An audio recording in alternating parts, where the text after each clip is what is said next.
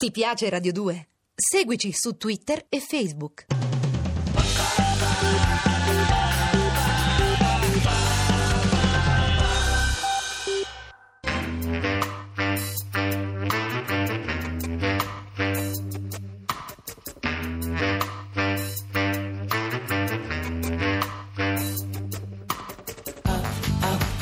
Alle 8 della sera. Il racconto delle cose e dei fatti.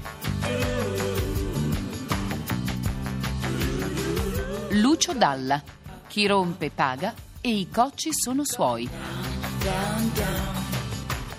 Regia di Vittorio Artamante. Se io fossi un angelo, chissà cosa farei. Alto, biondo, invisibile,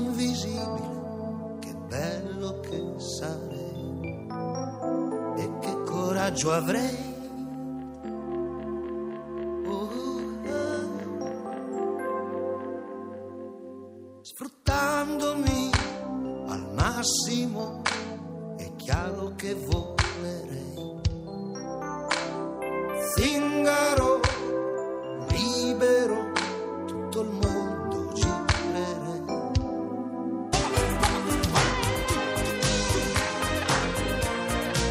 Anche questa canzone è misteriosa, pensate, 1986 credo, 87,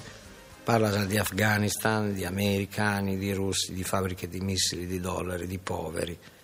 Io ho tentato sempre di laicizzare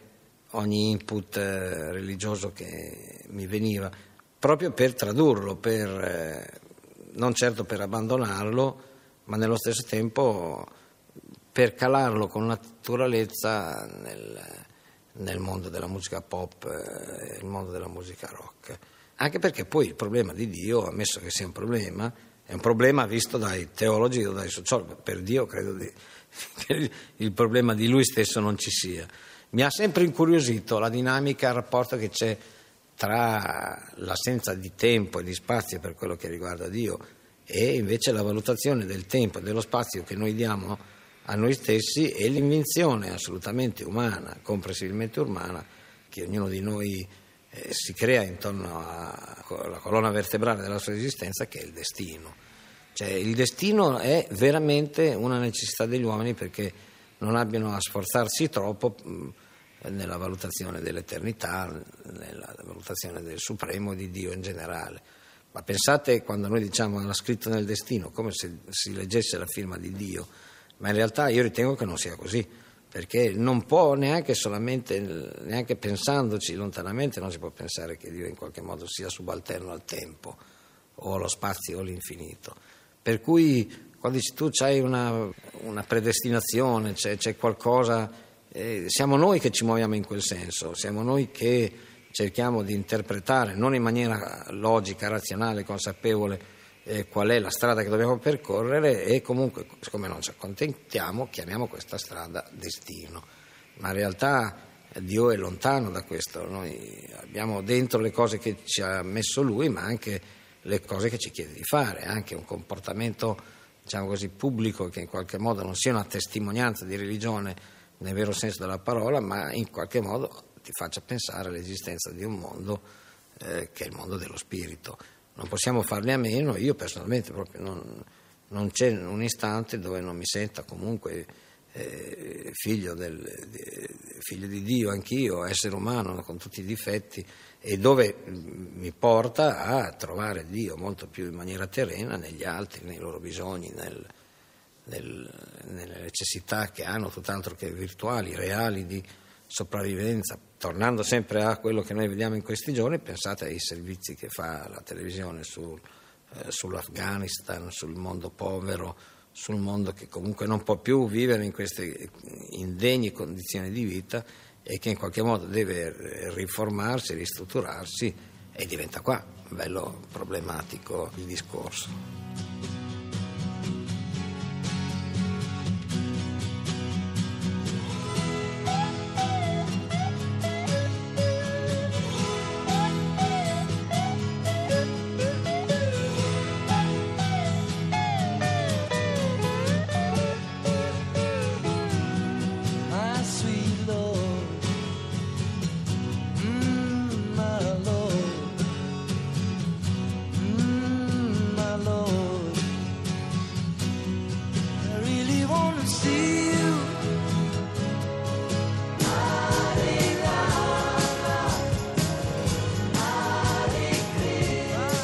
Sweet Lord, mio dolce signore.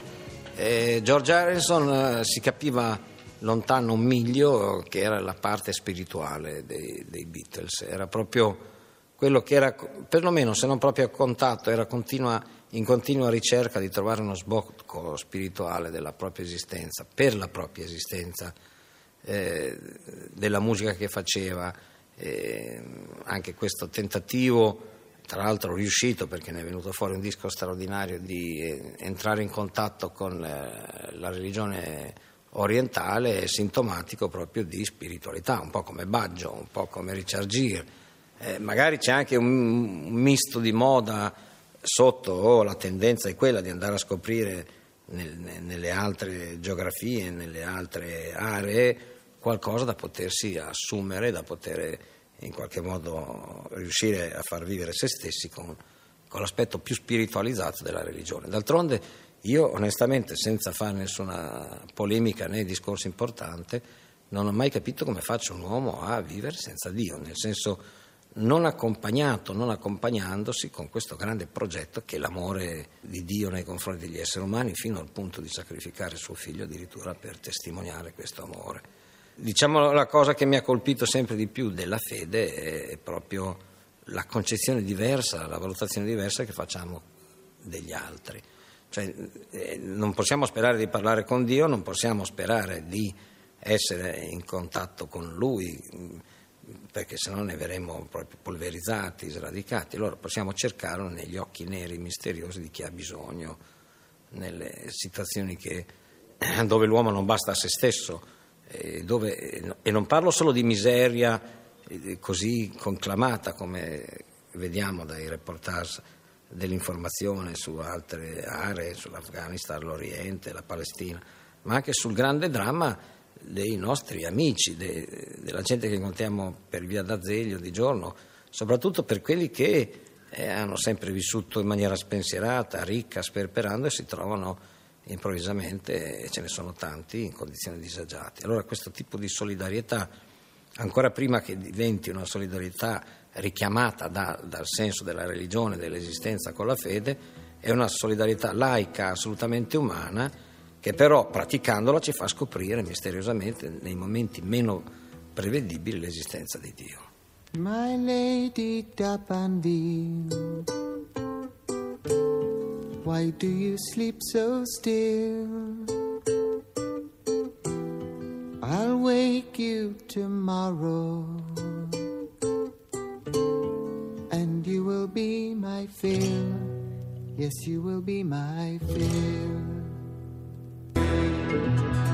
Cat Stevens eh, con la sua Lady da Branville è uno dei fenomeni, volendo parlare di religioni, e secondo me ne stanno parlando tutti molto e a volte anche troppo, abusando proprio anche della retorica, dei luoghi comuni, ma pensate come veramente la fede può cambiare gli individui. Io conobbi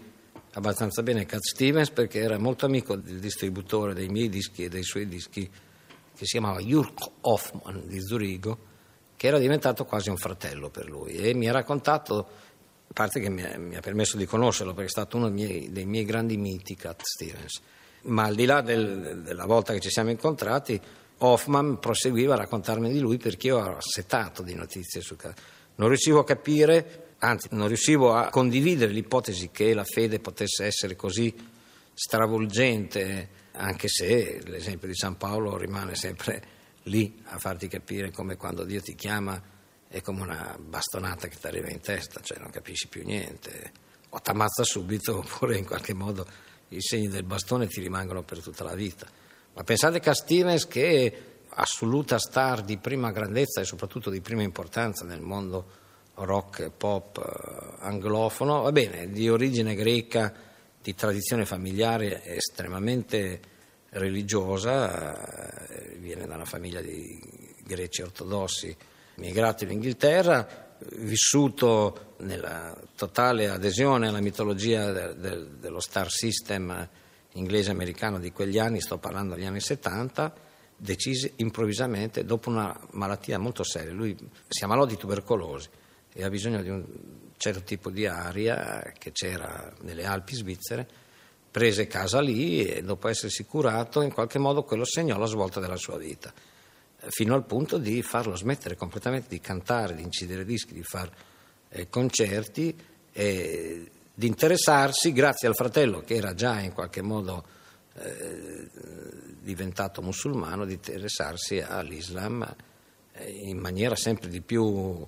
eh, profonda fino a diventare un ayatollah. Cioè la sua vita è cambiata completamente ed è diciamo, ayatollah in una scuola coranica che si trova vicino a Londra e insegna ai bambini. Ricordo che era una persona estremamente dolce, già da laico, già da ancora ancora quando cantava, eh, curioso, raffinato, musicalmente straordinario, innovativo, eh, addirittura sperimentale proprio, i suoi arrangiamenti erano unici ed era solo lui che faceva questi arrangiamenti. Quindi nessuno avrebbe mai eh, previsto che a un certo punto staccasse completamente, proprio prendesse la valigia eh, del pensiero, caricasse dentro tutte le cose che le poche che gli interessavano della sua vita precedente e iniziasse a vivere un'altra vita. Io non ho mai vissuto questi momenti, sono sempre stato laico, sono sempre stato di sinistra, sono sempre stato, quando leggevo il giornale, le notizie che andavano in qualche modo a interpretare e comunque a dividere in due, erano spartiacqua, un atteggiamento nei confronti di un problema, l'ho sempre vissuto da uomo di sinistra, ma mai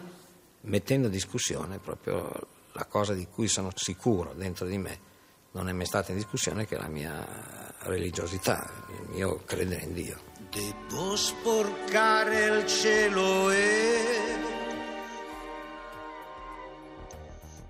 farlo tornare giù come era prima.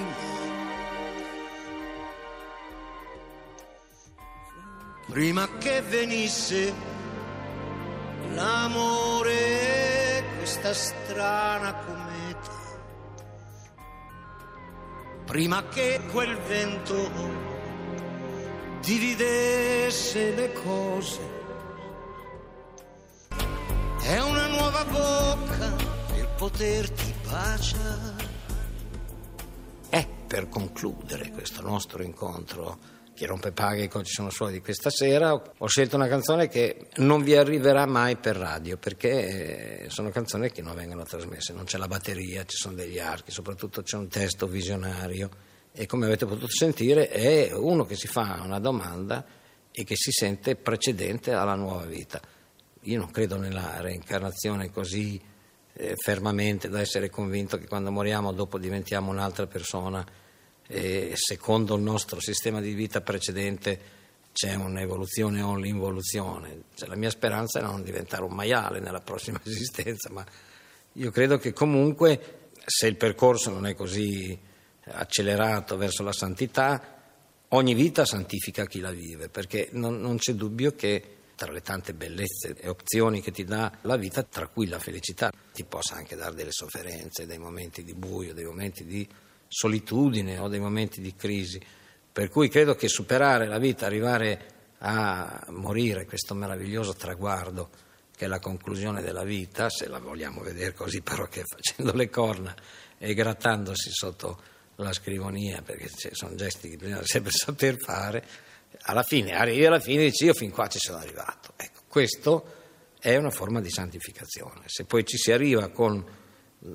la possibilità, non dico di non fare del male agli altri, che secondo me è una cosa che non si deve mai fare, ma anche la presunzione, la soddisfazione di essere al servizio in qualche modo, di,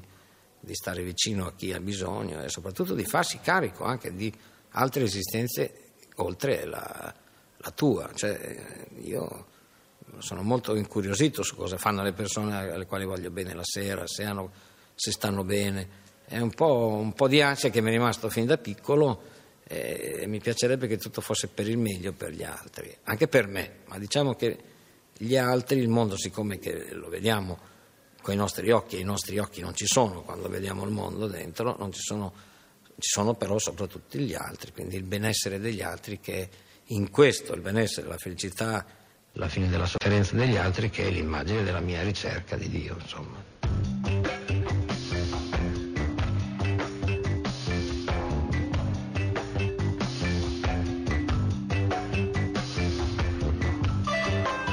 Abbiamo trasmesso alle 8 della sera. Lucio Dalla. Chi rompe paga e i cocci sono suoi. Regia di Vittorio Attamante. Alle 8 della sera, chiocciolarai.it.